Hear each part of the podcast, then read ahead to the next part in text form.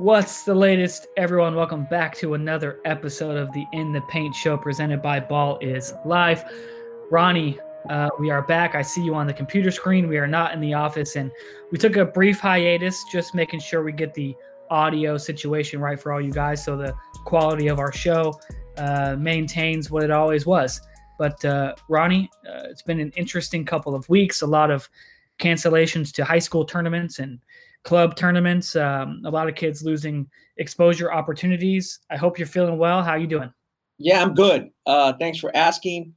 Uh, glad to be back. I'm sure we're on. This is Pod 61, right? So 61. Yep. Kind of rolling along. Uh, thanks for people for uh, who are listening in, kind of after our break.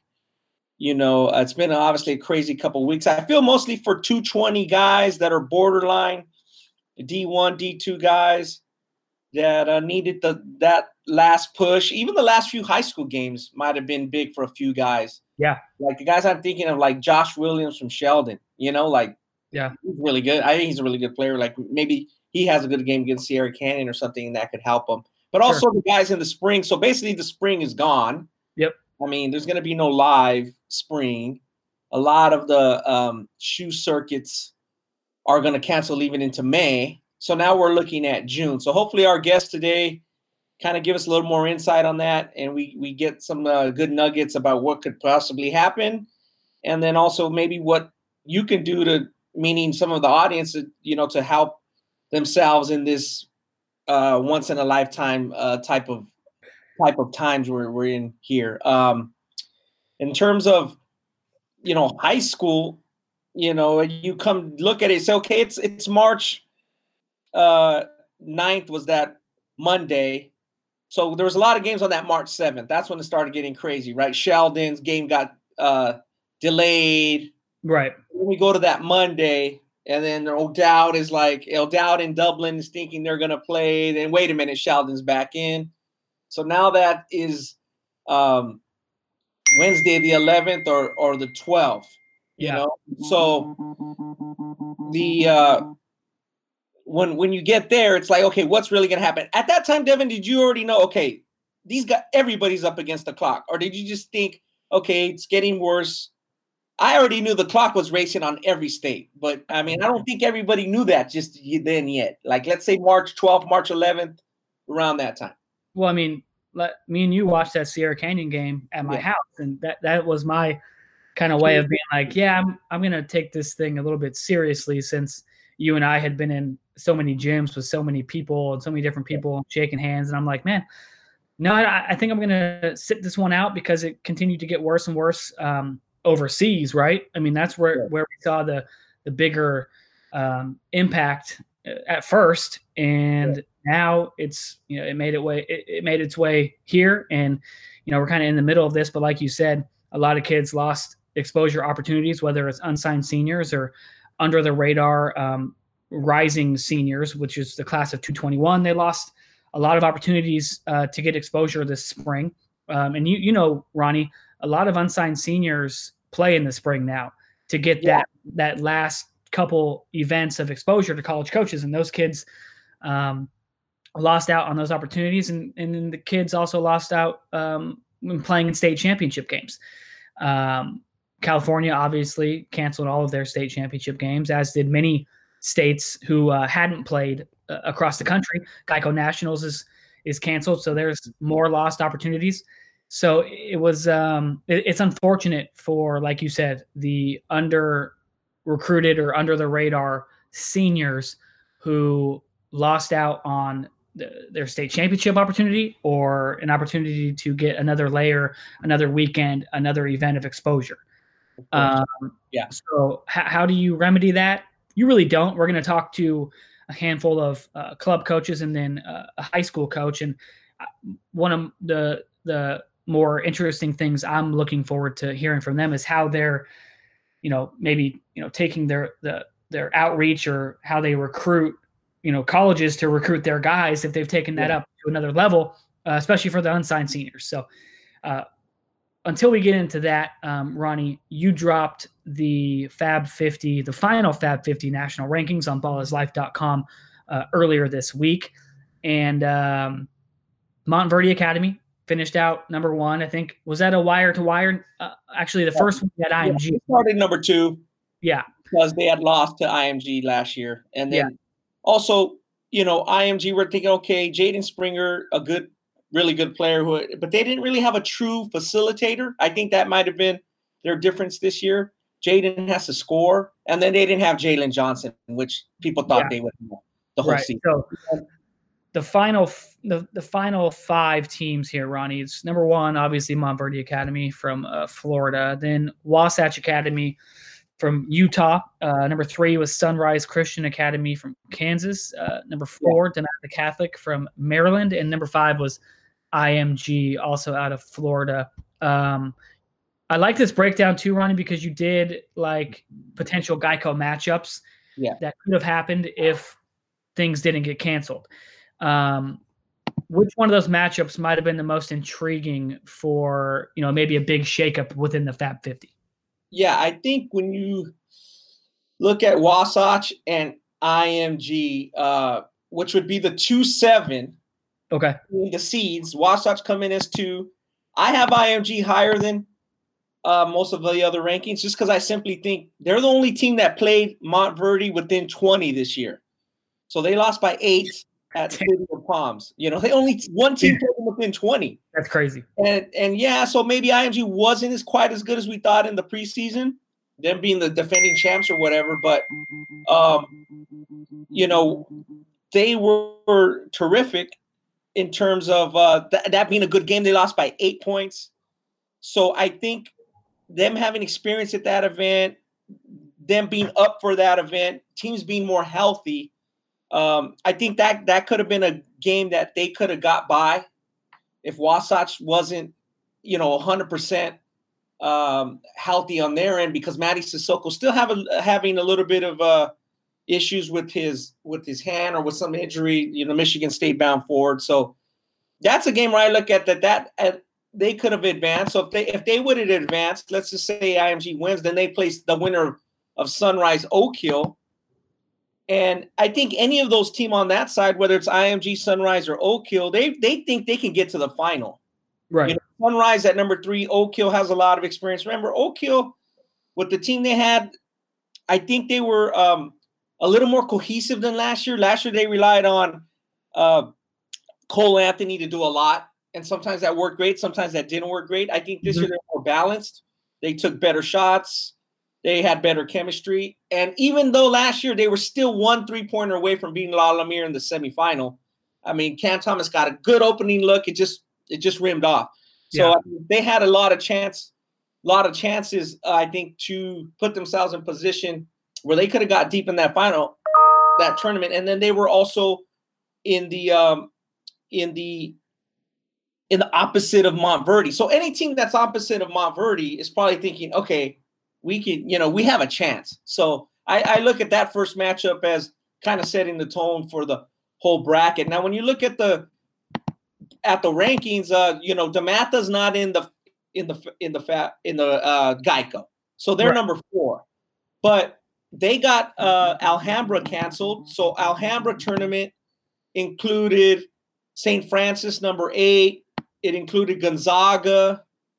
It, it, so it included some good teams, but the thing is, Montverde easily beat DeMatha. I mean, beat just rolled right through them. So there's no way that, uh, you know, even if Montverde would have lost a bit, a big upset, that they were going to fall lower than DeMatha. So the champion was going to come from Geico because right. Montverde had easily beat DeMatha. So it's not like all the, there could have been some upsets and then DeMatha would have rose to number one. Montverde still would have been in front of, of DeMatha just because that was like a 20 some odd point game. So okay. champion would have came from that event, and it would have been interesting to see. Now, would have been a coronation, like this is one of the best teams ever. They win three games by 15 or 20 points, or because they're playing three good opponents, you know, basically in 72 hours. My feeling is with that playing three good opponents in 72 hours, that changes things a little bit. I think there would have been a close game. One of those games would have been close.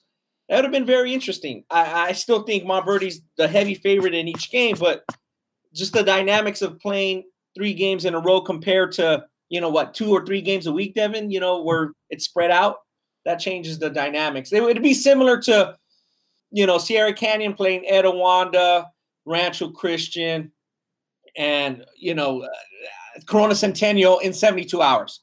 It could something yeah. can happen. You know what I mean? Yeah, yeah. And speaking of California state teams, obviously Sierra Canyon finished the top team in the state of California. Where did the others fall in that um, in that order, Ronnie? Yeah, so Sierra Canyon checked in at 17, right behind Bloomington South, which is a undefeated team again. In Indiana, they didn't finish. So Devin, 37 out of the 50 teams technically didn't finish. So that's, I mean, this COVID 19 thing uh, really affected a lot in terms of the final rankings. Like, there's all these scenarios, a million scenarios that could have happened that would never took place. Actually, California is one of the larger states that actually got through. New York didn't get finished. Obviously, New York got hammered that week. Yeah. Yeah. It started snowballing really big in New York. And then, you know, Cuomo declared a state of emergency. So New York wasn't going to finish. Uh, Texas didn't get to finish. So California was actually the ones that their top teams actually played each other. So meaning Etiwanda got knocked out on the court. Uh, so Etiwanda finished 24. Okay. They lost that early game to Heritage Christian, which you saw, and then they lost three times to Sierra Canyon. Yeah. So no team there. That, you know. yeah, and that that last loss to Sierra Canyon that we watched, Ronnie, they gave up a, a, a 13 point lead within the last few minutes of that fourth quarter, and uh, it was just yeah. it was a, it was a collapse that they want to forget. Yeah. So they got done with their season. Um, obviously, the next California team in uh, Mater Dei, they got done with their season. They lost to Etiwanda. They were 41. So they lost on that Saturday, which would have been um, the seventh, right? Mm-hmm. Yeah. There was a bunch of events that weekend, and people were still going to events, still milling around. And then, uh, like you said, quote, you know, for lack of a better term, all hell broke loose. Yeah. Sheldon finished. Sheldon didn't get to finish its season. They no. didn't get to finish their last two games because right. of the craziness with the Elk Grove Unified School District. So they didn't get to play O'Dowd on that Thursday. They never, you know, and there was no way they were going to make it to Saturday after the Rudy Gobert uh, NBA right. debacle at the at the Golden One Center on that Wednesday. That was on a Wednesday. It was over. I mean, yeah. CIF announced the decision on Thursday morning, but I mean, it was it was over. you were you were you were halfway to uh, yeah. Oakland by then, yeah. trying to go see that. Yeah. That uh, uh, was that who was it? Sheldon O'Dowd, right? Sheldon O'Dowd would have took canceled Sacramento, and they got canceled on that Thursday. So Sheldon beat uh, Mater Dei, so they they are above them. Um, Sheldon had a couple losses when they had a couple guys out. One game they had like four starters out uh, against uh, Cosumnes Oaks, but uh, they did very very well. They lost to Gorman in the in the semifinal of Tarkanian. Gorman finishes uh, one spot behind Etiwanda at 25. They were able to finish. Um, yeah. Georgia was able to finish. So uh, Grayson got upset and knocked out a Geico uh, by Wheeler. So Wheeler finishes 23, Etiwanda 24, Gorman 25, Grayson 26. So uh, those are a few teams that actually got to finish. Like I said, 37 teams didn't. And that doesn't mean they all won state titles. That just means that they had either a Catholic tournament still to play in or Geico or, you know, yeah. Yeah, some some some kind of postseason event, uh, okay. mainly Alhambra or Geico. But yeah, I mean Geico, seven teams were in the top ten, so I mean that would have changed the order a, a lot, you know. So it's very interesting how the coronavirus affected the season pretty much all over, except uh, you know a few states, Devin, um, Louisiana, Nebraska, a few four states actually got in their games on that Saturday, which would have been the 14th. After all that madness, fans, either did it with no fans or like yeah. with very little fans, but they yeah. were able to crown the state champions. And I haven't, we haven't heard anything where like uh, lawmakers are all pissed off or all, all these students got sick or nothing. So I, I, I mean, I think it to play without fans at that point was not the end of the world. They did it, move on. They're young kids, and I'm sure they're happy that they got to finish. Yeah. Hopefully, hopefully that you know yeah. those worked out for for the best, and you know yeah. it's good that you know they they were able to get those games in. Um, and it's good to hear no you know no serious reports of those causing any kind of outbreak or whatnot. But uh. Ronnie, th- there's a question that's been floating around, and I want to get your take on this before we bring on our first guest in a few minutes here. Everyone likes to debate, you know, most dominant high school teams of all time. Sure. Um, this Montverde team is in that discussion. No doubt. No doubt in your mind. Um, where do they fall? I mean, they have a loaded team with the guy like yeah. Cade Cunningham, Moses Moody, Scotty Barnes. I mean, the list goes on and on and on. Yeah. Um, where do they fall? Uh, you know, they, they finished undefeated. Obviously, yeah. they didn't, you know, get to test themselves at the Geico level. Um, we have the Chino Hills team that went 35 and 0 and won an Open Division championship in California. We have all those great Dominguez teams um, in the early 2000s. Um, what's your thoughts on that? Where, where do you fall in that in that uh, debate? Yeah, I think um, overall, when you just highline real quick, is they're in the discussion as one of the best teams of all time. I think they're on a list. They would be higher than that Chino Hills team only because Chino Hills won three or four games right at the wire.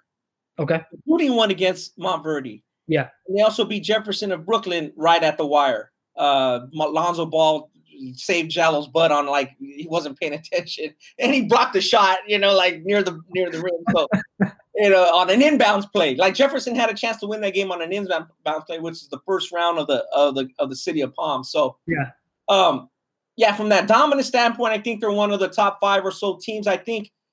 Uh, we were gonna have a, a pod, one of these future pods. We're gonna get on some of the some of the uh, people who were involved, would be closely involved in this so hopefully we'll get on a guy from like one of the great Oak Hill teams and even one of the great Dunbar teams. So I think for the comparison for them would be the team that I saw as a youngster would be the 93 Oak Hill team. They too had a dominant like uh, a winning margin. So they won like at about uh, 37 points was the, gap.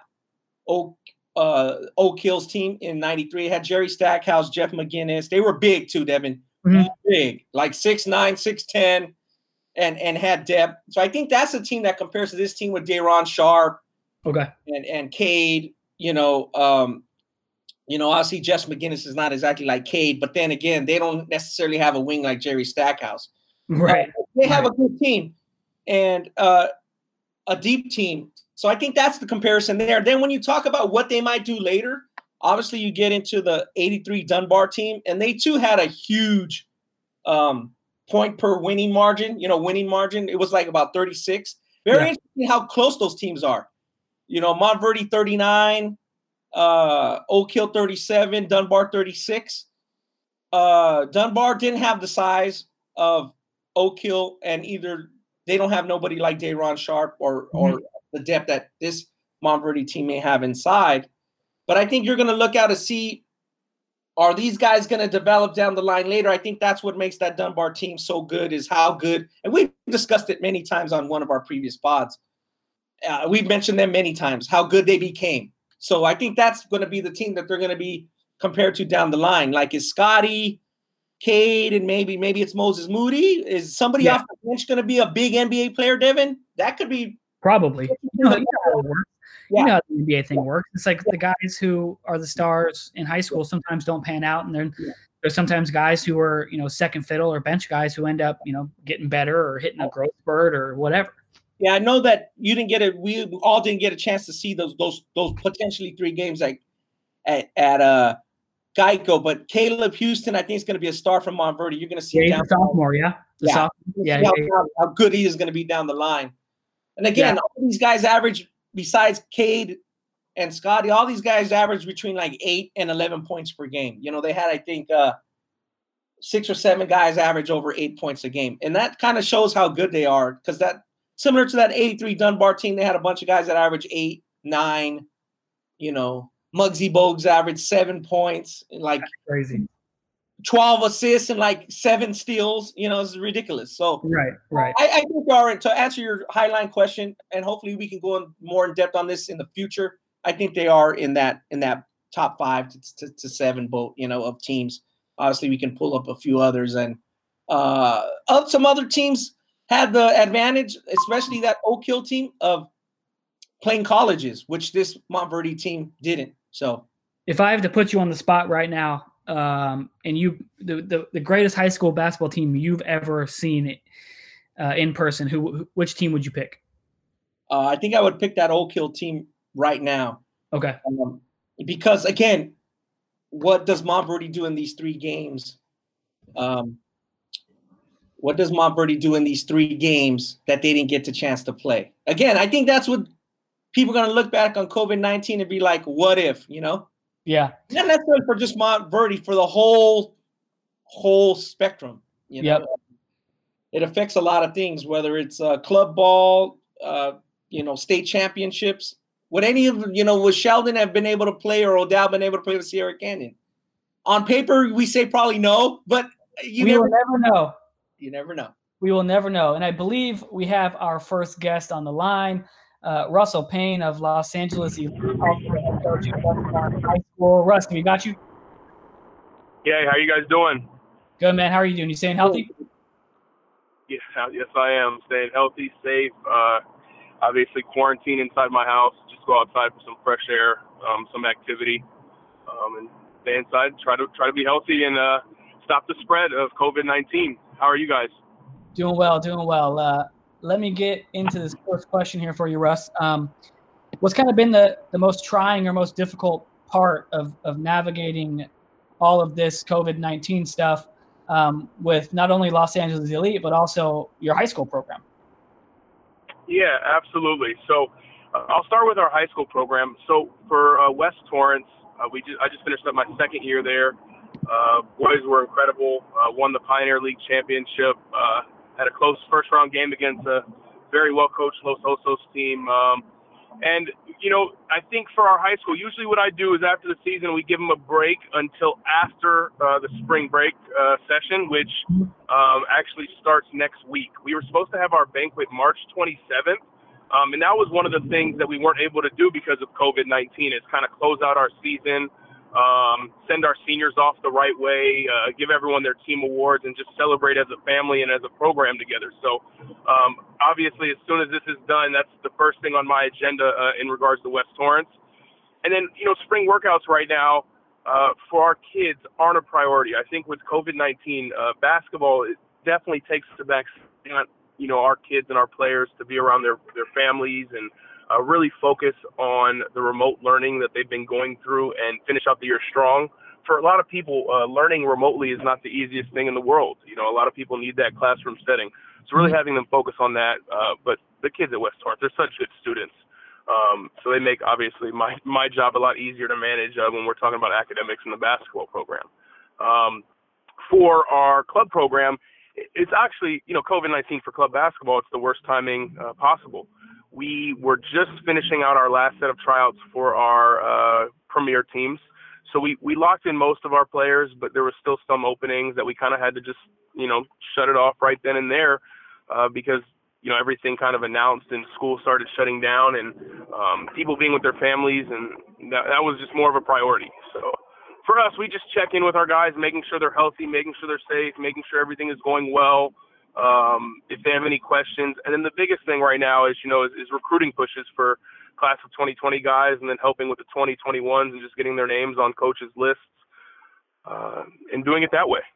Yeah, that was my next question was, are you kind of, um, you know, taking your outreach and, and recruiting efforts for your unsigned seniors and class of 221 players to like another level higher than what you would have if if you know, we were playing regular tournaments and things like that I wouldn't say higher. Okay. You know, I think you know myself and our staff does a really good job of pushing our players to all levels. You know, for us it doesn't really matter D1, D2, NAI, D3, JC.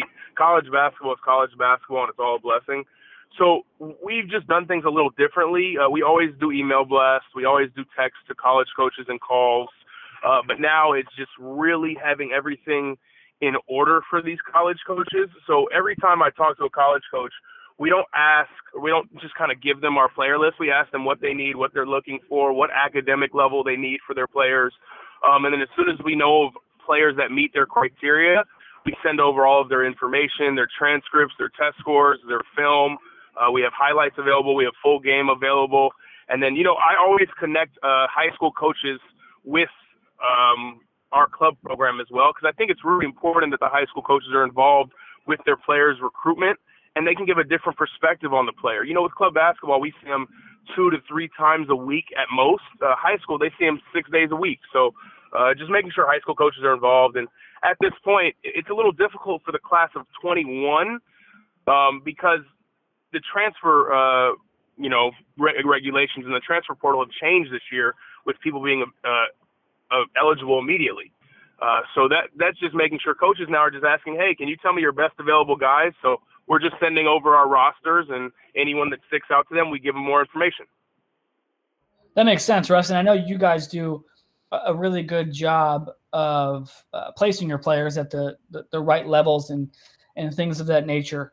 Um, but do you think this will kind of how, how do you think it will ultimately affect you know independent programs? I know you play on some Adidas circuits and and, and other uh, you know different uh, platforms, but would that be this is the same as say a team on the EYBL or a team fully sponsored on the Adidas uh, 3SSB circuit? Uh, what, what challenges are you going to see when it comes to, to budgeting and you know losing out on all of these these tournaments? Of course, of course.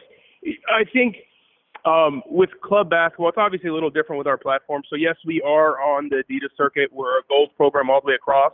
But for us, uh, within being Adidas Gold program, it's just a platform, right? It's just the level that you get to play against the competition. But we don't get any free gear. We don't get any money. We don't get anything that can kind of help us uh, set ourselves up financially or help the kids. So what we do is obviously, you know, every program or most programs, I'm sorry, they charge. So we were starting our process. At this point, we just put everything on hold. We stopped collecting payments.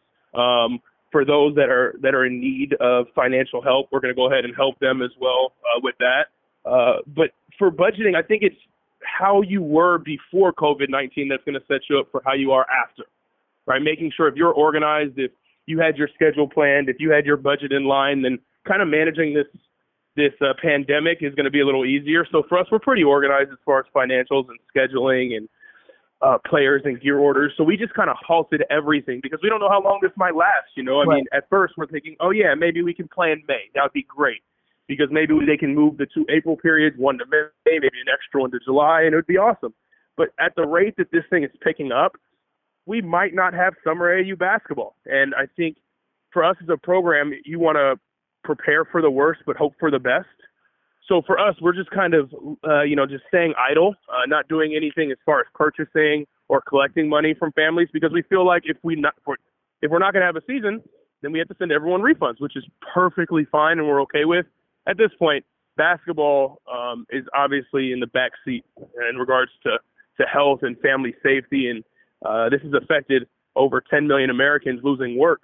Um, so I think, you know, just looking at all of the variables and seeing how we can help out our families, not just on the court, because now there is no on the court help. It's all off the court and, and seeing where we can step in as more of a family and not just a basketball program. Yeah, no doubt. Ronnie, you want to jump in here with anything? Coach, uh, just along those lines of what you're saying about uh, just helping people, and this is a non-basketball issue too. Have you talked to any coaches, meaning travel coaches, are like, Coach, you know, man, we're to be struggling with this. Like everybody obviously has op- optimism, but have you talked to anybody that's like, man, we're gonna, we don't know what we're gonna do here if we don't, you know, have a team, if we don't start playing in an event maybe in June or something. Have you talked to anybody that's not really in the position you are in terms of it's just going to change for them completely when this thing starts back up? Yeah, I haven't talked to anyone directly. I also think that a lot of people aren't going to share that information very freely, sure. uh, as it's it's a hard topic to discuss. I, I think the most important thing is every club program is going to be struggling after this, right? Um, every sports program, not just basketball, baseball, soccer, volleyball, whatever it is, they're all going to be struggling. Um, one of the biggest signs for me that I knew this was serious is uh, we were supposed to host a tournament the weekend of March 13th and March 14th, and that was right when school started shutting down. And we decided to cancel our tournament, and it wasn't that big. It was like 50 teams, so we thought we were doing the right thing. And then all of a sudden, we saw SCVBA, which is the Southern California Volleyball Association. They they shut down every single one of their regional qualifiers that same weekend, and th- that program is is gigantic in the club volleyball world. So um, I, think at this point, uh, I can just tell you kind of uh, what we've been going through in our struggles. For us, you look at it from a program perspective. Um, to pay for tournaments, you need money. To pay for gear, you need money. To you know do everything we need, you need operating money. But at this point, we've kind of just understood that there's help from the government. Um, there's help from the state of California. There's micro loans that businesses can apply for. Uh, there's the SBA relief program. So we're just doing that to try to help out um, our staff, our program, um, and just do the best we can to stay afloat. Russ, to, to close this out, um, what advice would you give to uh, the parents and the kids who are, you know, 221s who are under the radar, who are, you know, kind of losing a lot of exposure opportunities this spring and summer, and how how they can put yeah. themselves in, in, on the radar of a of a college coach, whether it's a D two, D three, NAI, or a junior college. Of course, absolutely. I'm going to start with uh, class of 2020 really quick. I forgot to mention that. So yeah. for class of 2020, um, the kids obviously lost a live period last year, and they were supposed to play this spring and didn't get that. So uh, a lot of their stuff is based off high school film. So we've been sending all of that out, and I know it's tough, but a lot of these 2020 kids have to understand there's nothing wrong with junior college basketball. Um, I put out a tweet a couple days ago or yesterday about that, and I'm not sure how many of these kids have gone to a junior college game or a junior college practice, but it's such an incredible level of basketball, and it's it's always undervalued. So I think 2020s, if they're not getting what they like from four-year schools or the financial aid package isn't enough, just invest in yourself uh, for junior college. For 2021s, the number one thing I'm telling parents is they all have their Hudl film and, and, and games from this past season. So we're mm-hmm. encouraging all of the players to go through and create their own highlight reel. So mm-hmm. it's you know one to two minutes, making sure the music is clean, making sure you include your GPA, you know your height, your weight, your school, all the you know pertinent information that you need, um, and start with that, and and having them stay on top of their schoolwork. Now, when it comes back to high school season, it's going to be recruited a lot harder uh, than years past because AAU wasn't as big or wasn't as strong. So just making sure that they're prepared, making sure these kids are running, they're doing workouts inside their house, um, they're staying as best they can in shape and on top of their game. I think that's going to be really important. You're going to see a lot of kids that are good basketball players that just don't come back with the same spark, and you're going to see a lot of kids that we really didn't know about that came back a lot stronger because they just took this time and used it wisely to develop their game. Um, and just telling everyone to stay patient. We tell all of our kids to stay patient. You know, most kids don't sign until after their senior year anyway right? Everyone wants early offers, everyone wants early recognition, um, but it's a it's a waiting game. It's, it's being patient with the process um, and being confident in your ability and whatever path you go down, making the most out of it. Russ, great stuff, man. We appreciate you taking the time to come on this morning. Um, make sure to give Russ a follow on uh, Twitter at coach underscore Payne, P A Y N E, and follow his program as well, Los Angeles Elite. They're doing really good things um, for you know kids of all levels. Russ, appreciate it, man. Thank you, Coach. Absolutely. Thank you guys both. Yep. Talk to you soon. Ronnie, really uh, insightful stuff from Coach Payne there. Um, it makes sense. You know, you got to, these coaches, the thing I took most from what he said is you got to, they're going to have to help each other like off the court, away from yeah. basketball, you know, because uh, it's going to be tough. Everybody's going to change. This is going to change everybody a bit. I think me and you have talked about that before, Devin. Nothing's going to be exactly the same as it was on March 1st. You know, like these things change, whether it's events, uh, capacity of events, uh, cleanliness of events, uh, travel, maybe for regional teams like Russ's team and other teams like that, or, or teams that even that play completely independent, like they're not going to be going to events in Atlanta for what? Yeah, they already, they already need them. yeah, know? no need to risk that. Um, maybe this means that um, people will not conglomerate next to me in the stands when I go sit up in the top by myself. um, but uh, yeah, our next guest, Ronnie, I want to let you know um, if you didn't see, uh, we switched Etop and Rich Thornton. So Rich Thornton of, of Vegas Elite is going to be calling in at 11:30, and then we're going to have Etop at 11:45 from Compton Magic. So just want to let you know to uh, make sure we're on the same page here. But I, I think Russ did a really nice job of articulating, you know, what 2020s and 221s can do, whether they're under the radar, you know, potential low major or D1 guys, all the way down to, you know, guys who are unsigned seniors right now who could benefit from the junior college scene. Um, what are your thoughts on that, Ronnie? You know, uh, what kids can do, what parents can do to not, you know, use this opportunity to not lose the exposure, but you know, gain exposure through whether it's sending video or or um, connecting with college coaches and building relationships that way. Yeah, I think um, right now would be a good time to uh, organize and make sure that you actually follow up on the things that people have been telling you to follow up before. I think people uh, a lot of times rely on a third party. Uh, I think it's a good time to learn how to write like a formal email. Sure. To people, I see people forward me the weirdest things. Yeah. Ronnie, check out this link. I'm like, which one? Like, what is, like, you know, yo, introduce yourself with Vital. Right. Like, hello, my name is I'm a 221 at this high school. Here's my parents' contact, my contact, like just like a formal thing that makes sense. Like write a little bit more and a little bit more clearer. Okay. I get a lot of things from people that are just like, good lord, you're sharing this with a, a college or like somebody that you want to make a decision maker. So I yeah. think that's important. Uh, I think getting out, like Russ said, getting out a film, whether it's last year or this year, is, is really important. Making a good highlight package is really important. Um, you know, and, and how you present it with the best highlights first. Uh, I know I, I seen um, like a lot of football coaches just change the subject real quick, Devin. They're, sure. like they're always saying, highlight yourself on the on the screen. Highlight yourself on the screen. Like if you're not, yeah, the, you know yeah, highlight yourself on the screen. So like I think it's important this time too to make a quality, uh, you know, highlight reel.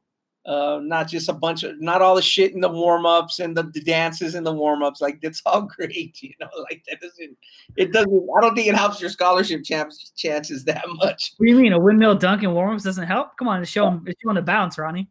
Yeah. So you know, just just that, you know, um, you know, you got to outreach and like he said, you got to be have an open mind to where it is that you're what level you're going to play at. Sure. You know? So yeah. um, I think educating yourself on what the schools are that are D1 in maybe in your region. Do people don't even know all the school, D1 schools in their region. I would almost get hundred percent. Well, and my here's my here's my thing about the D1 or bust. Yeah. It's like some of these Division One schools are just not the school yeah. that you want to. It's not the experience. Yeah. It's not the the level. It's not the the program you want. Some D two high D level D two schools are better programs Some some low major D one schools. To be honest Correct. with you.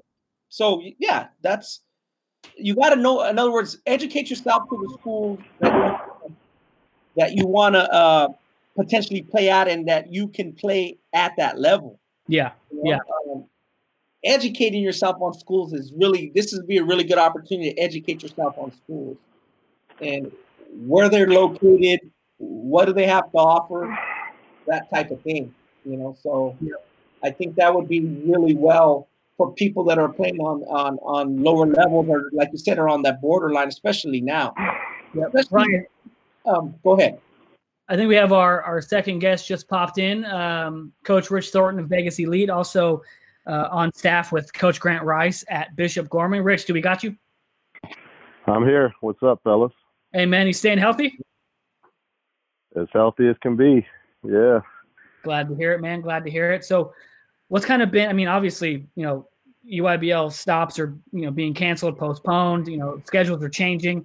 Uh, how are you adapting to this? Uh, you know, personally, and then and then within your program with your players. What what steps are you taking to kind of keep them engaged? You know, it's it's crazy because there's really nothing that you can do right now. I mean, we're we're not allowed. I mean, obviously, we're not allowed to do anything. Uh, Nike doesn't want any of the teams to do anything until May, if you know if if things are even okay by May. Um, but you know, in the meantime, it's just you know just communicating with guys and and just hoping that they're doing little things around their house, you know, to to stay in shape and to stay sharp. But it's just I don't know. It's a it's a tough time for everybody. Um, it's really not much that anybody can do right now but wait. Yeah. So, uh, in Vegas, obviously, you got public schools, you got the diocese, and even some like I guess would be boys and girls clubs. Is there any like facility where people could go in uh, by themselves, or or is every like as far as you know, every single like place where people uh, play basketball? Every every single place in town is shut down. I mean, we're Vegas Elite. We we you know we we uh work out out of the the YMCA. Yeah. All of the YMCA's are shut down. You know, any any of the 24-hour fitnesses, all of the schools. They've even started, uh, you know, around around town. They're they're taking the rims off of the park rims. Jeez. So yeah. so you know, there's really, you know, unless you got a basket at home where you know you can you can shoot at at home. Um, there's really not nothing that uh, you can do. So it's wow. it's kind of it's crazy, but I don't know. I mean, now, coach, like you mentioned, there's going to be nothing in May in terms of EYBL sessions. Now, obviously, we don't know exactly when the country's going to kind of get rolling and get started again. Obviously, they want to do uh, an EYBL session before Peach Jam, uh, um, and maybe that you know there could be all the teams involved at Peach Jam, or even more than one. Um, how does that change your strategy for your program? Are you guys going to have potentially less teams this year, and then next year you'll do your regular, more of a regular schedule if everything's okay? Or you know, how's that affecting you guys? Just the, the, the schedule. You know, we, we had our first week of training camp and it was phenomenal. We had all three teams going 15, 16, and 17. And that was the goal for this year is to have teams at all three age groups this year. And all three teams looked phenomenal. And then the world just kind of stopped, you know, after that. So you know, it kind of just set everything back. Um, the EYBL, I think, is, is planning to do like uh, maybe one session in mid to late June, and then and then an extended Peach Jam, probably of about seven to ten days around the same dates as planned in July, or possibly even spread the Peach Jam over two weekends, and every team will be invited. So it's not a, a, a situation this year where you have to qualify for Peach Jam. So it changes things a lot. You know, I mean, it's it's really unfortunate for the kids, um, but what are you going to do? You know, it's just kind of just sit back and wait and and see what happens. Makes sense. Um, now, Coach, you've seen your program is obviously sponsored by a shoe company and you've seen it grow, but you've also been in Vegas and you've seen a lot of teams that don't have that opportunity or haven't grown their program to that level yet. And, mm-hmm. uh, you know, how do you think this is affecting those teams and, and even teams in other parts of the country where, you know, they're just barely operating on a shoestring budget, budget or they don't have a big sponsorship for either uh, compensation or gear or whatnot? You know, how how do you see that playing out, or have you talked to anybody that's like, hey, Coach Thornton, I'm we're struggling over here. We don't know what's going to happen to us. You know, have, what's the kind of feel for that across Vegas and across the country? Well, I mean, just from Vegas, uh, you know, it's just the unknown. Nobody knows what the heck is going to happen. So um, everybody's struggling you know, with everything. So yeah. I, I don't know. It's just so many unanswered questions, and you know this is unprecedented. So nobody knows what's going to happen. But um, I, it's got to be it's got to be tough for the the teams that you know the the the non-sponsored teams. You know, I mean, a lot of times you got to go out, you got to hustle up and raise money. Well, there's nobody donating money to to youth sports teams right now, so when yeah. it does get up and up and running and and you you do you know have an opportunity to go travel you know once or twice out of state it's going to be tough for for some of these teams to get money together. It's always tough to do that no matter what but it's going to be really tough now. Yeah definitely. You feel for those programs and uh you know we are talking about it right before you came online. It might be something where for a year or two recruiting might be more regionalized and events might just be more regionalized. You know kids got to figure out some of the colleges that they maybe didn't hear of in their in their region, and they might be a good fit for them. Because you just don't see, you know, why does like you said, a small independent team need to travel to Indianapolis or Atlanta or New York when it's obviously going to be tough. Absolutely, um, makes a lot of sense. I mean, you know, they they probably do. Kids probably do need to start looking you know, regionally at some of the schools that are available. And I don't know. I, I'm sure you guys have talked about it before with, you know, with with no recruiting this year for for the senior class and and fifth year uh, grad transfers. It's going to be tough for these kids, and I, I've heard a lot of people say, and it probably makes a lot of sense that the JC route might be a, a, a good route. Yeah. Yeah, it might be a boon for junior college basketball. I mean, people might really value the how good some of those players are and how good some of those programs could be. So that definitely makes I sense. agree. Rich, before we let you go, before we let you go, if you were, you know, to give a piece of advice to a, you know, under the radar 220 or a or a 221 kid who, you know, is missing out on exposure opportunities, what would you tell them um, on how to get onto a college college's radar? Well, I would, you know, I would say when when all things get back to normal, just to keep working on your game and just and um, just keep working hard and and just keep the faith and and hope something falls into place. It's this is a tough time for these these kids, man. It's it's so unfortunate, but um, I would just say just keep keep the faith and and just keep working hard. Rich Thornton, appreciate it, man. Make sure you you guys, uh, our listeners, give a follow to Vegas Elite on, on Twitter and and um, Instagram. Uh, one of the top programs on the West Coast and top program in Vegas. Rich, appreciate you coming on, man. Devin, Ronnie, thanks. Good to hear from you guys. Hope you guys are safe. All right, Talk coach. to you soon. Yes, Yep. sir. All right, now. Thank you. All right. Later. Devin, you hear uh Coach Thornton there. He's like, I think he's more realistic. Like, you know, our guy Russ is just oh so optimistic. Oh, dude, Russ is yeah, no, Russ, Russ is like the the like happy go lucky guy, man. Every oh, time, every time he I talk to Russ, he he puts me in a better mood.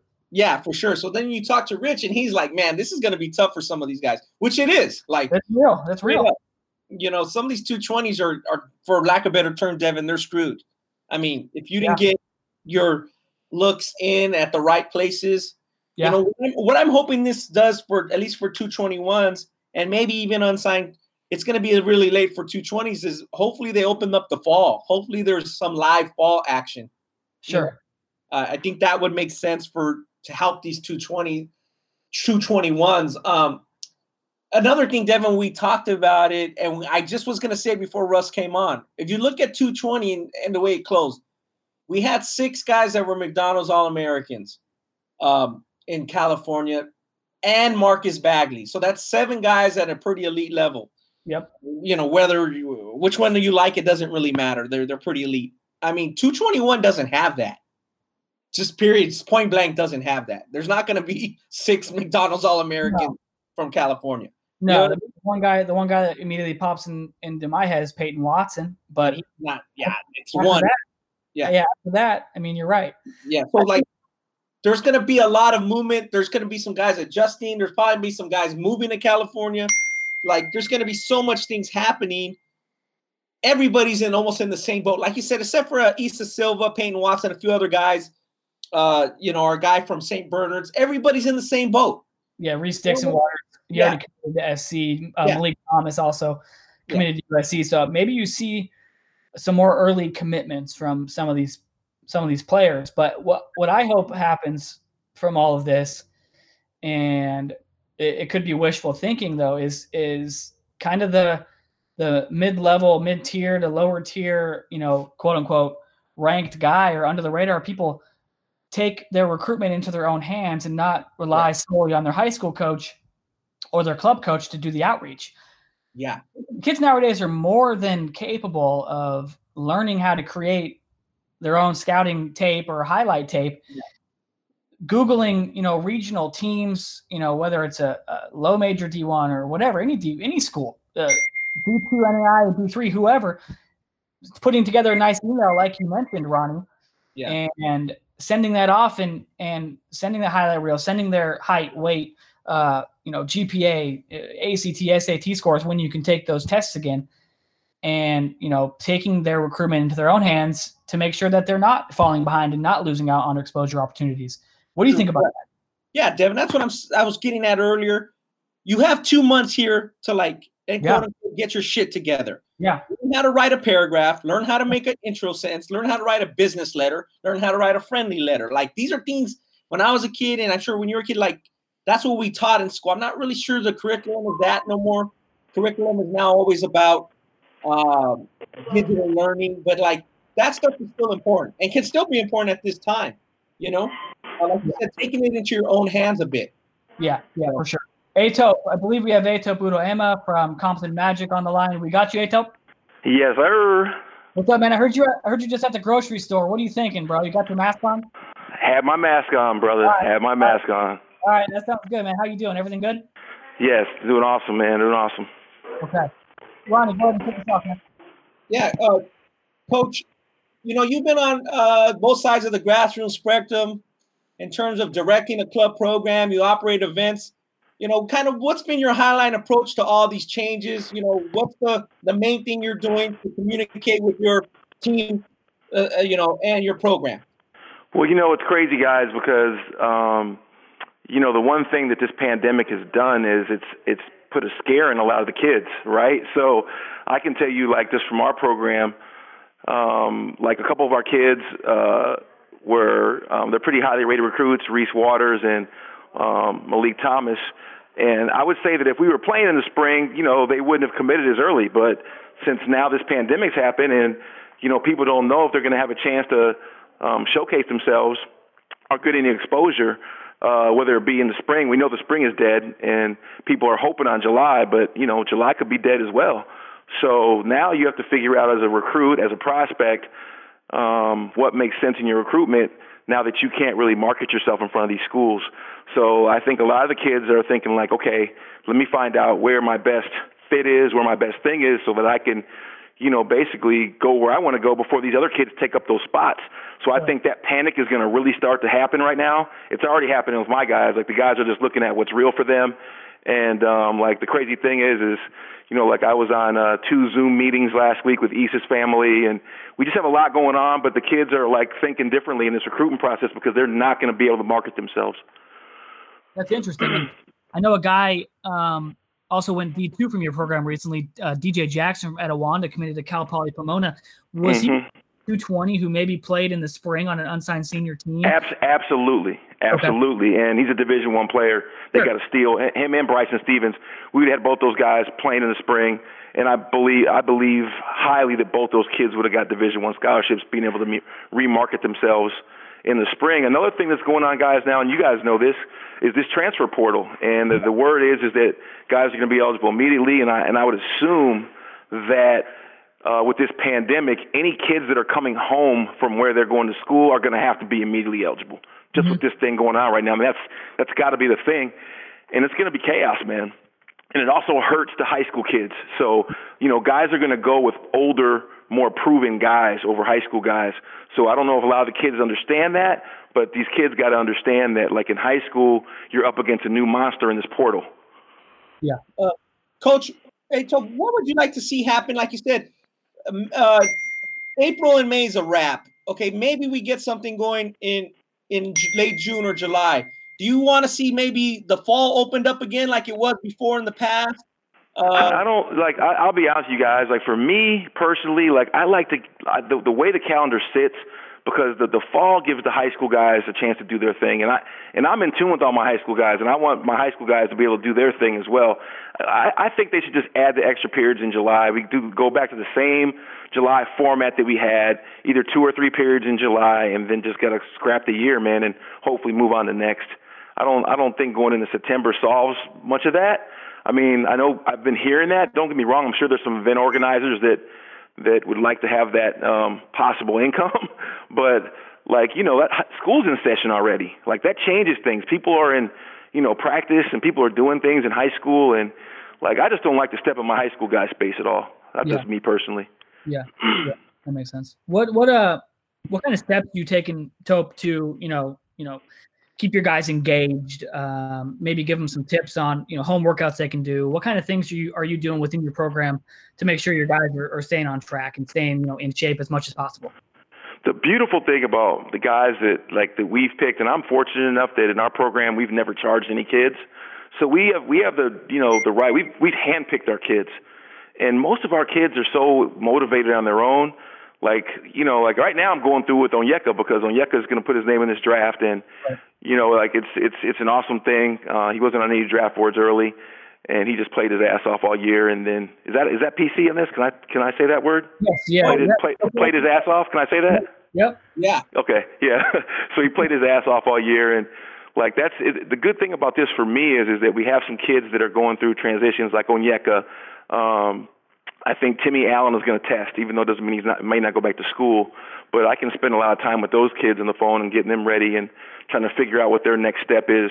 Um, now that this AAU thing is not going, um, our high school kids, um, most of those kids are pretty motivated. I mean, you know, I think that most of them are like they they they aspire to be the best. And when you have those type of kids in your program, like it doesn't take much of your motivation. You know, we're doing mo- most of the stuff that I'm doing. My role right now is the recruitment. Okay. that makes sense. Ron, you got anything else? Yeah. Um, you know, obviously your program has been built to the level it is now. And and what advice would you give to a program or does maybe somebody out there in the industry that's like they're not going to be able to recover exactly the same from this? You know, um, like you said, it's going to hurt a lot of a lot of people. Mhm. It's going to hurt For some sure. You know so you know what what would you tell somebody that called you for some advice and i'm sure they're going to call you if they haven't already in the next couple months you know what what would you tell somebody hey obviously besides to try to keep them positive but like you know what advice would you have for them I will tell you this, man, and this is the one thing that's going to happen through this. And everyone must, I mean, everyone's got to take a look at this. I mean, I don't know if you guys saw the, the article was out on Under Armour yesterday, and their stock is like down 64%. Yeah. And I, I I would imagine that it's going to be tough for them to recover in grassroots and their side of things. And actually for both Nike and Adidas as well. I mean, we're going to have to take a look at what makes sense for both those brands. So, like, there's going to be cutbacks in every every space. I mean, so guys, I mean, like you know, the 40 teams at Nike was 32, and our 52 was uh, 30, uh, 28, and that's probably going to get decreased with this thing. So now, I mean, you're going to have to make sure that you're doing other things. I mean, this is what this is going to show. It's going to show like right now in the dead period when you no one's playing basketball. Like, what else do you guys do? I mean, can you adjust? I mean, are you on the new thing? Are you on TikTok? You know, are you doing Zoom meetings with your team? I mean, what are, what are you doing to be different than everybody else? Because at the end of the day, right now, a lot of resources are going to be cut in grassroots, and that's just the reality of it at all shoe brands. Yep. Um, so all these guys that are aspiring to get a shoe deal, and all these guys that are aspiring to get more money. I mean, this is. I mean, you better make sure that you're versatile. You better make sure that you're doing other things. You better make sure that you're that your uh, that your that your company and your brand is is tangible in, in other areas other than basketball. Um, you know, because when guys sit at the table, because I, I work for Adidas and I'll be at that table when we're discussing who's going to move forward. Um, you know, it's going to be like a job resume. The guys are going to submit their deck, and we're going to look at it, and we're going to see, like, you know, whose brands have substance. And it's gonna be it's gonna be tough for a lot of guys. I mean, a lot of guys. It's gonna go back almost to the old model. I would believe. I really believe that this is gonna go back to the old model. Brands are gonna have super teams, and you know the rest of everyone else is gonna be independent. That That's what's gonna happen. Yep. Last thing before we let you get out of here and uh, get back to your day, um, for the, the under the radar and currently unsigned 2020s, and then you know the the mid tier to lower level 221 uh, kids who aspire to play college hoops. What advice would you give them um, in making sure that they keep you know their resume on the radar of college coaches? Well, you know, there's all these different things online, and I don't know how much that. I think now that this thing is happening, and all the coaches are at home, and everyone's um, isolated doing the social distancing thing. I mean, I think now, like more than ever, these guys are probably looking at a lot of that stuff that people are doing online now. Before, when they can go out and see themselves, they probably weren't looking at any of that stuff. Mhm. But now, I mean, dudes are probably combing through some guys who they feel are credible. So, you know, as, as visible as you can. I mean, if you have video, if you have good video, try to put it out there. Try to get it to, um, you know, guys of influence like your guys that sell like yourselves or whatever. But it's gonna be, t- it's just gonna be tough with this portal, man. The portal with the older kids, like these kids that in high school. Um, I don't know. I don't think they know what they're up against because it's just like, you know, I like a kid like I, I have a kid, the portal Elijah Harkless right now, who's a very, very good player. He had a 30 point game against Irvine. He averaged 11. He averaged. Uh, he led the Big West in steals. He's in the portal. Like, there's no way that someone's going to take a high school kid over Elijah Harkless. Right. There's no right. way. I mean, he's going to be a hot commodity. And all these guys, the kid from Seattle just committed to Arizona yesterday. I mean, like this the portal and it's crazy. And more kids are entering that thing too. So for all you guys that are in those classes in high school, be realistic with yourself. This it's it's it's sad because in a perfect world, in a normal world, you might have been able to really remarket yourself. In this world, it's going to be really tough. So don't stick your nose up to D2s. Don't stick your nose up to D3s. Don't stick your nose up to JUCO. Don't stick your nose up to any of those places because you might need some of those options come late. No doubt. Makes sense. Tope, we appreciate you taking the time, man. No worries. Thanks, guys. Bye. Bye bye. As always, Ronnie, great stuff from Etop. Um, yeah, he kind of calls it as he sees it. Yeah. And I think the, the two main takeaways, like he said, teams are going to be cut at certain levels. They're not going to have the same budgets that they had before. I think that makes sense. And obviously, we haven't touched on it too too much, but yeah, the transfer portal. Every time I look on Twitter, that's all I see. Yeah. I, I'm not even paying attention to all of it, but I, I do see it, and I'm just like, okay, yeah, there goes another 220 or 221 guy that screwed. No chance. Right, and it, and it's like it's like Etop said, if if the NCAA does pass uh, that initiative where they're going to be immediately eligible, Yeah. uh, that that's a whole nother game changer because not only are college coaches going to uh, take that you know that first transfer, but you can get another grad transfer or other transfer who's going to be immediately eligible. That takes two spots away from a potential for a 2020 or 2021 player, right? And, and that makes sense, Devin, because think about it. If they didn't do that, everybody and their mom would be saying, I need a, a hardship waiver. I need to be a immediately eligible. My mom lost her job. Yeah. dad lost his- Why even deal with thousands of those requests? Just make everybody else. They're not going to because they're not gonna they're not gonna pile their their staff with paperwork and all these things to to vet and check Yeah. out for Yeah. all for hardship waivers. Um, They're just gonna be like for Yeah. for one year or two years or the foreseeable future. They're just gonna be like, you know, we're gonna do this immediately eligible. When when things calm down, the NCAA will probably go back to the to the you know Sit out. one sit out. Yeah. Yeah. But for, for now, with with the pandemic and people moving around so much, they're going to pass some sort of of uh, wrinkle here that is going to make these kids eligible immediately for for next year. Even if if there's even a season for next year, we don't even know if that's what that's going to look like, right? Yeah, yeah, assume you assume there is because Yeah. again, Yeah. my thing is Devin in the fall. We get okay, especially you know I spent some time in Vegas. LA is going to be 80 degrees here in three weeks. You know, Vegas will be 85 to 90 degrees in a, a matter of a couple weeks. You assume in the summer people are going to get sick less, less flus going around. But then what's going to happen come November if we don't have a vaccine? You know what I mean? This shit again Yeah. Like- Good. you know, I mean, where, like you said, where do we go from here? So, as Coach Thornton said from Vegas Elite, we just don't know.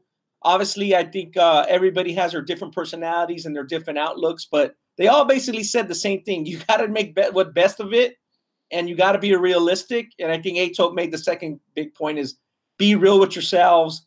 Don't put your nose up to D2s. We've said that on many pods before. Oh, yeah, yeah, We yeah. keep re- repeating that. Don't think you're hot shit. You're going high level when you go to a D2 practice and you'll be like, whoa, these guys can really. That's what- I'm saying. It's just like a lot of these kids, it's a D1 or bust um, world right now from in all sports, really, right? I mean, Yeah. football's like it, basketball's like it. I'm not sure a whole lot of you know what baseball's all about. That recruiting's different. There's more spots, there's less scholarship money, so it's a little different. But basketball, football, it's all D1 or bust. Um, but like you said, you go to a a Cal Poly Pomona practice, you go to a, a Fullerton Junior College practice, you go to um, I mean, uh, Cal State Dominguez Hills practice. They're they're getting really good Francisco City College. players. Yeah, yeah. You think you're just going to walk in, a high school player is going to walk in a S- San Francisco City College's practice and just dominate? Like, No. it ain't happening. No, You they know? got like you look at San Francisco City College. They had a, a D1 Pac-12 bounce back in in Miles Norris, Yeah. who's now going to UC Santa Barbara. And Yeah. you think you know Johnny Smith? From? Yeah, yes, from from I don't know. Yeah. You know the Valley High School is going to go out to San Francisco City and bust some ass. No. Yeah. Yeah, yeah, You exactly. got some real legit high level players at those those levels, and uh, good coaching, uh, educational opportunities are, are high there as well. And you're not spending a bunch of money. And you're yeah, exactly. to I, you know you still feels for some kids that go to walk on places they really don't know what they're getting their parents are coming out of pocket or they're taking out loans they don't get on scholarship later obviously the hope is to get on scholarship but they don't do that so what are they doing devin they're bouncing back Yeah, obviously you know what i mean yeah. It's kind of this. I think this um, pandemic and you know how it's changed recruiting. It's kind of spotlighted. Um, what I say a lot, Ronnie, is you know a lot of these kids are just going to too high of levels, um, and, and that's Yeah. why we see, uh, you know, so many bounce backs and transfers of guys who are averaging like two points a game yeah after school. It's like you're coming off the bench, you're averaging two points a game, and you're transferring. It's like, so you're transferring to a lower level, right? Because clearly you couldn't hack it at, at that level you were at. correct So you, you better be transferring to a lower level, not trying to move up. Like I get like Terrell Gomez from Cal State Northridge. He just uh, grad transfer committed to San Diego State, but he's one of the best players in the Big West, so that makes sense. yeah But you have these other guys who average two to three points a game on a run of the mill D1 team and they're transferring again to a D1. It's like, what you're making a lateral movement. Like, Yeah. how is that? What is that doing for you? And like you said, Terrell Gomez and like Etop's point, Terrell Gomez is probably again. I'm not just doing the quick math. He might be 21 years old right now. Right. He's a grown man. 22. He ain't gonna Right. bust your butt. He's gonna. You Oh, ain't he- high school. He's, he's, he's, a, he's a monster. That coach is gonna put him in before your walk on ass. Oh, no doubt. Right. Come on, people. Like we said throughout the theme of this episode 61 is to be realistic. And now with the COVID 19, you got to be even more realistic. Uh, be smart with money. Make things last. Uh, be sharp on the computer. Coaches are home, like Etop said. Uh, you know, Tommy, Tommy. Now they're now they have time to look at their emails a little bit. Yeah. You know, now they have time to answer some of their texts. Uh, very important time because there's going to be a couple months of that. You know, we're here in early April. This is going to go at least until the end of to mid to end of May. That we're going to be basically at home working. Uh, most of the American workforce. right. Right. Essential. one of the things that that popped into my head when you were just talking about you know coaches now looking at emails you know being able to respond to text messages more because they have more time um, if if you if you're communicating with a, a d3 or d2 NAIA or juco coach um, and you in your heart of heart believe you're a division one player don't not respond to those coaches because you never know when you may need you know that D2 coach who is trying to recruit you or that D3 Yeah. coach trying to recruit you. Those guys can help you whether you're, you know, you go to D1 and you bounce back or something crazy like this pandemic happens and you're looking for a landing spot because you lost out on, you know, potential exposure opportunities. You don't want to um, you know, not respond to a a coach because you think it's a level beneath you. Keep those relationships open uh, make sure you keep that dialogue going. Be respectful to those coaches because, man, you never know when you're going to need them. Yeah. And as we see the transfer portal and as we see the coaches, a lot of people don't pay attention to this. I would another big uh, point of emphasis I would see would be to tell parents and high school players to follow coaching changes. Coaches change where they're going to. Co- they change colleges a lot, especially at Yeah. the lower levels. Moving Yeah. up, moving down. Like you said, you don't want to burn them. Right. I think Ronnie, our final guest, popped in. Uh, Todd Wolfson, head coach at St. Francis High School. Coach, we got you. We, I am here. I am here. Congratulations to you, man, on the on the wedding. Oh, dude, I, I wasn't going to bring that up because I'm, I'm trying to get through this quarantine without getting divorced. She's seen me for that more. would be a. You, you'd have a wedding and a divorce in the same quarantine, huh? Hey, man, I mean, you know, this is a once in a lifetime. Might as well make it a once in a lifetime situation.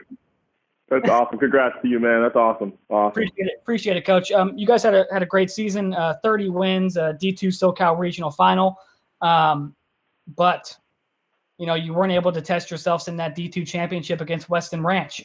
Um, How did your guys handle that? And um, you know what did you do to kind of help them through um, losing that opportunity? you know, at first, you know, I kind of talked about a little bit. At first, we were a little selfish. You know, um, it was about us and why we couldn't get there and why we couldn't play, and um, you know, it was all about us and what we got taken from us. And then we kind of realized the bigger scheme of it and uh, how many people are going to be affected by this.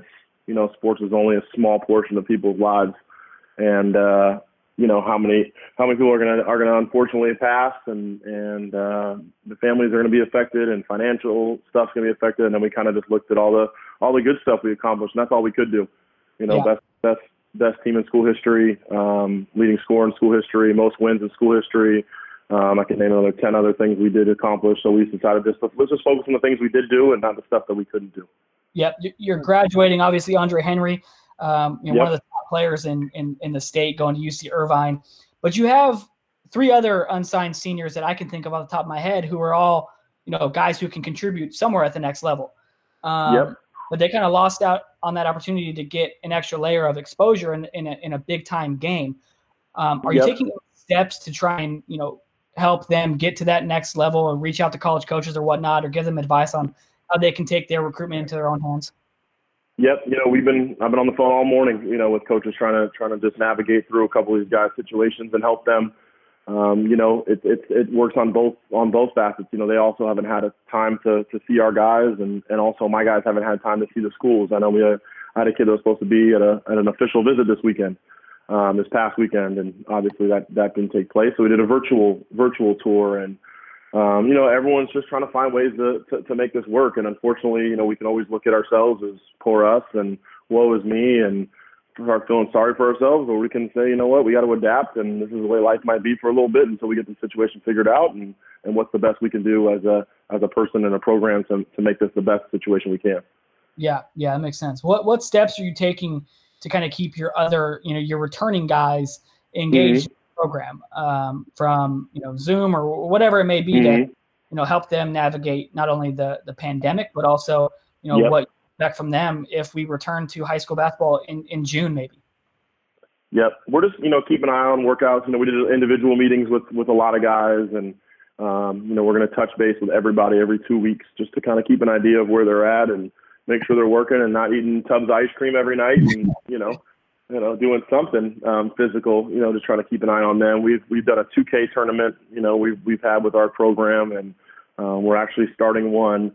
Um, in the next couple of days, we actually have 16 high schools signed up to do a. Uh, myself and JJ Prince from Viewpoint have organized a uh, NBA 2K20 tournament oh, nice. um, with 16 programs from like St. John Bosco and Windward and so we've decided to extend it to everybody, and we're going to try to just make the best of the situation and keep keep tabs on our guys. And you know, there's only so much you can do. You know, I type in YouTube and home workouts and send them to our guys and dribbling workouts at home, and um, you know, but I think it's more the mental side we're trying to keep our guys engaged with. That makes sense. Ronnie, hop in here. Coach, um, obviously, I'm sure you followed a little bit of Sheldon's situation the weekend before when mm-hmm. was supposed to be the scheduled state tournament and that was on um, the seventh. They were supposed to play on Saturday the seventh. Now, right, right. time going into that Monday the 9th, did you kind of look at it like, and maybe with, regards of what you didn't tell your players anything like, did you kind of figure like this whole thing is on on the clock already, or did you just think it kind of broke crazy once the Rudy Gobert situation happened and then the games were canceled at at the Golden One? You know, what what was your what was going through your mind, or what you know, yeah. what thinking of, of, of those early in the week? Yeah, yeah. you know, it was tough because it's you know we had a meeting with our like administration um, and and talked about you know well what's what's going on here, you know what what's the deal, and as a coach you really only can move forward. You know, there's really not you know I can't sit there and say, well if it doesn't go then we'll, you know we'll sit here and wait and see. You know we got to book hotel rooms and we got to secure vans and we got to you know get places to shoot and walk through. I mean we have to kind of plan ahead unfortunately, and then we still, you know, you, you have that ray of hope, like this is going to happen, this is going to happen, this is going to happen. We started getting word that we're not going to have fans there. Um, you know, that was that was the next step, and then all of a sudden the NBA got shut down, and I'm, in my mind I knew we were done because um, I'm figuring how can they play an NBA game the night before? I'm sorry, not play an NBA game the night before, and then have a high school game the next day.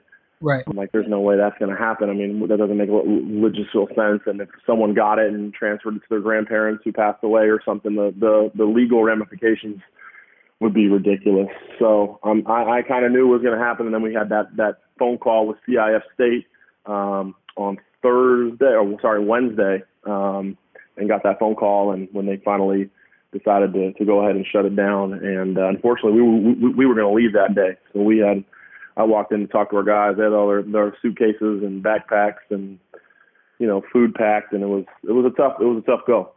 Yeah, yeah, coach. As this school year, obviously now spring sports are canceled across uh-huh.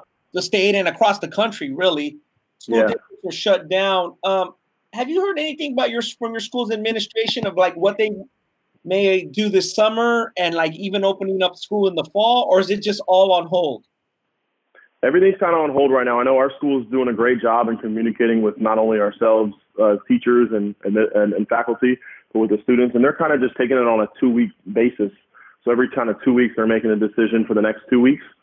Um, they don't want to make any rash decisions, and say we're closed or we're not going to have this or we're not going to have that. We're just going to go two weeks at a time and kind of play it by ear. I don't want to jump any conclusions. Um, they have, you know, with CIF, you know, dinging the, the spring sports, um, you know, they're now starting to focus on summer and what we can do summer wise and um, talking about maybe dead periods being canceled or even having a summer at all.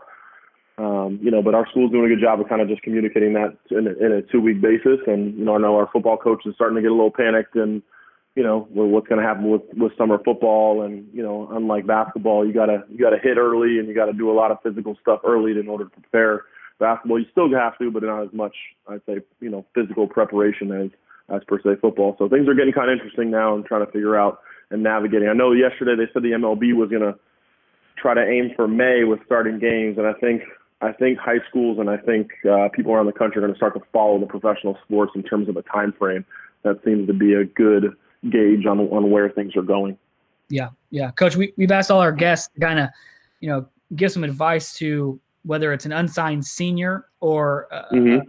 an under the radar junior, you know, who may not yep. have any exposure opportunities, and how they can, you know, market themselves to a potential college program. What what would you say to somebody who asked you that? Um, you know, I think I think there's a two two part answer. I think part of it is, uh, you know, a lot of times in the last years, high school coaches have complained about the AAU coaches. You know, they're they're doing this wrong and they're they're not doing my guy right, and you know they're they're playing him at the at the at the three, he's a one, and you know um, all those complaints to the AAU guys. Well, now I hate to say it, high school coaches is back on us. You know, if we don't have AAU, you know, you got to sell your guy, and it's time to put up you know, if you think you can get your guy to a college and, you know, you, you wanted to, to, to bash the AAU guys, which I know, you know, I don't say bash, but, you know, talk, talk about that. I think it's time to, for the high school coaches to do their part. Um, so, you know, and I, I know a lot of high school coaches that I've talked to are really on the phone and trying to get their guys and showing them high school film, which I, I think is personally better. Um, and trying to get these guys places to go and, and, and, and, and things to see. I've encouraged my guys to make some highlight films of themselves and send them over to me, and I can get them out to some coaches and make some mixtapes and use the second point is to use their social media. You know, I know social media can be a negative a lot of times, but it's also a great positive. I think if it's, if it's used right. So to use that social media, get yourself out there, get your name out there. You know, get get your image out there and start communicating with coaches. And I know a lot of times people will say, you know, uh, social media is bad and coaches don't really look at it, but we all know coaches look at social media. So um, get get all your stuff out there and just try to get as much exposure as you can. We're gonna we're gonna see Coach Wolfson, Ronnie, uh, with some Ball is Life gear and a and a and a camera in his hand uh, when basketball gets started on the baseline film side, so he can he can. man, man, I don't know about all that, but but uh, no, go ahead. We we appreciate your time, man. We'll let you get back to it. Um, wishing the best for you and your family in this time. Thank you. No, coach. thank you, and thank you guys for what you do. I like I like how you guys put a cool little light on high school sports and and promote guys and programs. It's it's, it's nice and refreshing to see. So I appreciate that from from a, from a high school coach's standpoint. Thank you, sir. Talk Thanks. to you soon. All right, guys. Talk to you. Bye. Devin. Yeah, I wanted uh, to get I wanted to get coach's perspective on you know you know being that a team preparing to get ready to go to a state championship game on that Wednesday they have to get that call and he has to go in and talk to his team about, you know, we're not going to play the state championship game. That's tough. Yeah, that's it's definitely tough because for that team too, it's not like it's a coronation, you know, like um, a Sierra Canyon who honestly expects to be there. There's like, a once in a lifetime. Yeah. yeah, they have to recover from losing in the sectional to like now they're playing good again. They recovered and, and now they want a good chance to play at Golden One Center. And then you see a game in the NBA canceled. You know, most adults are like, "This ain't gonna happen." Right, and that's what the situation happened across the country, like in New York. Uh, the, the diocese for the Catholic League finals, which includes you know Archbishop Stepinac, a, a nationally ranked team. First, they were going to have it at Christ the King, so that got canceled. So I was like, okay, the games are canceled at Christ the King, so you know Geico's not going to be there three weeks later, you know, because it's normally there. So then they're like, we're going to play tomorrow at another location with no fans. we're like, I'm like, okay. So now we're with no fans, and then the next day goes, we're canceling completely. So yeah. like, it just snowballed down. So uh, I think that's where we're all ultimately going to remember this season for, just how all that transpired within about a week's time. Everything changes when that NBA situation happened with the Oklahoma City Thunder and with the Sacramento Kings. Uh, that, like changed everything in sports. Yeah, sure. and it, and it then started changing everything in everybody's uh, daily daily routine. So uh, here we are now, early April, and we're all dealing with it. And I think that uh, you know, there's going to be some good silver lining that come out of this, Devin. Uh, obviously, yeah. some bad things. Obviously, the country will open back up. Uh, you know, at some point, some people are going to lose their jobs, unfortunately, and they're not coming back. Where others are going to find out other things they do well, have to like create other streams of revenue, and then also, uh, as Coach Payne and a couple other people mentioned, like you have to be good at some other some something else. Like mm-hmm can't just put all your eggs in the basket of, oh, I run this AAU team. Okay, well, there's no money to be raised. What do you? What else are you doing? You know, and yeah. similar things with a high school kid. From their point of view, like you can only play Fortnite and NBA K too much. Like, dude, you gotta send some emails. You gotta make a highlight tape that works well. You gotta introduce yourself. Yeah. Like, you know, hi, my name is, you know, Dominique Harris. I live and go to Rancho Christian. Hi, my name is, you know, Malik Thomas. I go to Damien High School, whatever the case may be. You know, like these guys really have to put themselves out there. Not not necessarily those two kids, but I just use them as an example. No, yeah, no, for sure. That makes sense. Um, yeah, you mentioned, you know, video games. My wife let me get a PS4 to try and get through this. Man, I'm on that thing all night. She she is so pissed that we we bought that all these games. I'm just sitting there with my headphones on. As you should. I mean, you know, like again, you can see things that are important, and it's like everybody's like, I, I just thought it was something funny. I seen a lot of people like, hey, I'm about to throw out all my DVDs and my movies, like my DVD, DVD cassette, you know, the, yeah. the cassette case. It wasn't Frank. What happens if your internet goes down, you tards? Like movies, you know, like, people don't realize how much they're relying on like technology, you know, yeah. like they're like, well, should I throw away all these movies? They're all streamed. I'm like, eh, and the day your internet goes down, then what? Yeah. You know, it's funny how much everything's intertwined and um, how we we're even able to do this in the paint show here, you know, kind of uh, remotely, and hopefully we can we can get in the office and do some from the office and and like here's a good thing. A good thing came out of this. Like we said, we would have never done this remotely if it wasn't for COVID nineteen. So, you know, something good came out of it. So there's yeah. that's the bottom line. Kevin. Skills. Yeah, you you something good will come out of this for hopefully everybody. Obviously, um, it's going to be a tough couple months, but we're going to keep people engaged in in basketball as much as we can. Yeah, I think the biggest you know takeaway from this podcast that you know not only um, independent club operators can take and you know uh, high school basketball prospects can take is learn a new skill. Learn how to create your own mixtape. Learn how to use social media properly. Like you said ronnie learn a basic email format whether you're sending it to a coach or to a family member uh, put all the pertinent information in there. Uh, you know, uh, take this time to work on your game at home. If yeah. you know the park down the street hasn't taken the rims off, you know I live right by Square Park, Ronnie, and they have the old school uh, double rims, which ain't nets. Those are all gone. They're, they took them off, so you can't you can't hoop at Square Park. But you know if you have a park by your house and you know no one's there and you're working on social distancing and you're keeping that six feet, go shoot on a double rim with no net, right? I mean that's gonna that'll help you when you get back in the gym. That'll help you be like, damn, I can make any shot in this gym because I went, you know, 10 for 15 from the corner three uh, on a rim with no net. That's a double rim. So yeah. there's a lot of positives that can be taken from this. Um, and we hope you guys, you know, took the time to, to listen in and heed the advice of uh, our four really, really, um, you know, in tune, yeah. qualified guests. Um, but until next week, Ronnie, unless you got anything to add, I think this is a good place to to call it. Yeah, I think uh, we covered a lot. Obviously, we'll go over a little bit, kind of what you touched on, Devin. I hope to do that on the next one or the following one. Bring on some guys that really would want to talk about how great their high school team is, because I think that's the takeaway from this team and this season is nationally. Um, Montverde was a step above everybody, and I think without Geico, no other team got to prove how great they could have been. Mm-hmm. Maybe they weren't. Maybe it was just going to be a coronation, and and Montverde was going to roll them, but maybe not. So I think that's always going to be something we'll we'll we'll uh, we'll we'll wonder about. And then, like I said, if you know Cade Cunningham, Scottie Barnes, and and Day'Ron Sharp are ten year pros, then I think people are going to look back and see, you know, wow, that was a pretty dominant team. So yep, that's about it. Cool. I'll take us out, Ronnie, um, for episode 61 of the In the Paint Show. We appreciate you guys listening in. Make sure uh, to get all the In the Paint Show updates and to listen to past episodes. You check us out on various streaming platforms, whether it's uh, SoundCloud, uh, Apple Podcasts, or Spotify, where we should be on all of those and everything should be up to date. Make sure you guys download the Ball is Life app because um, you know we post it on there as well, and you can get a, immediate notification of when the latest episode of the In the Paint Show is live. But until next week, it's Ronnie and Devin signing off.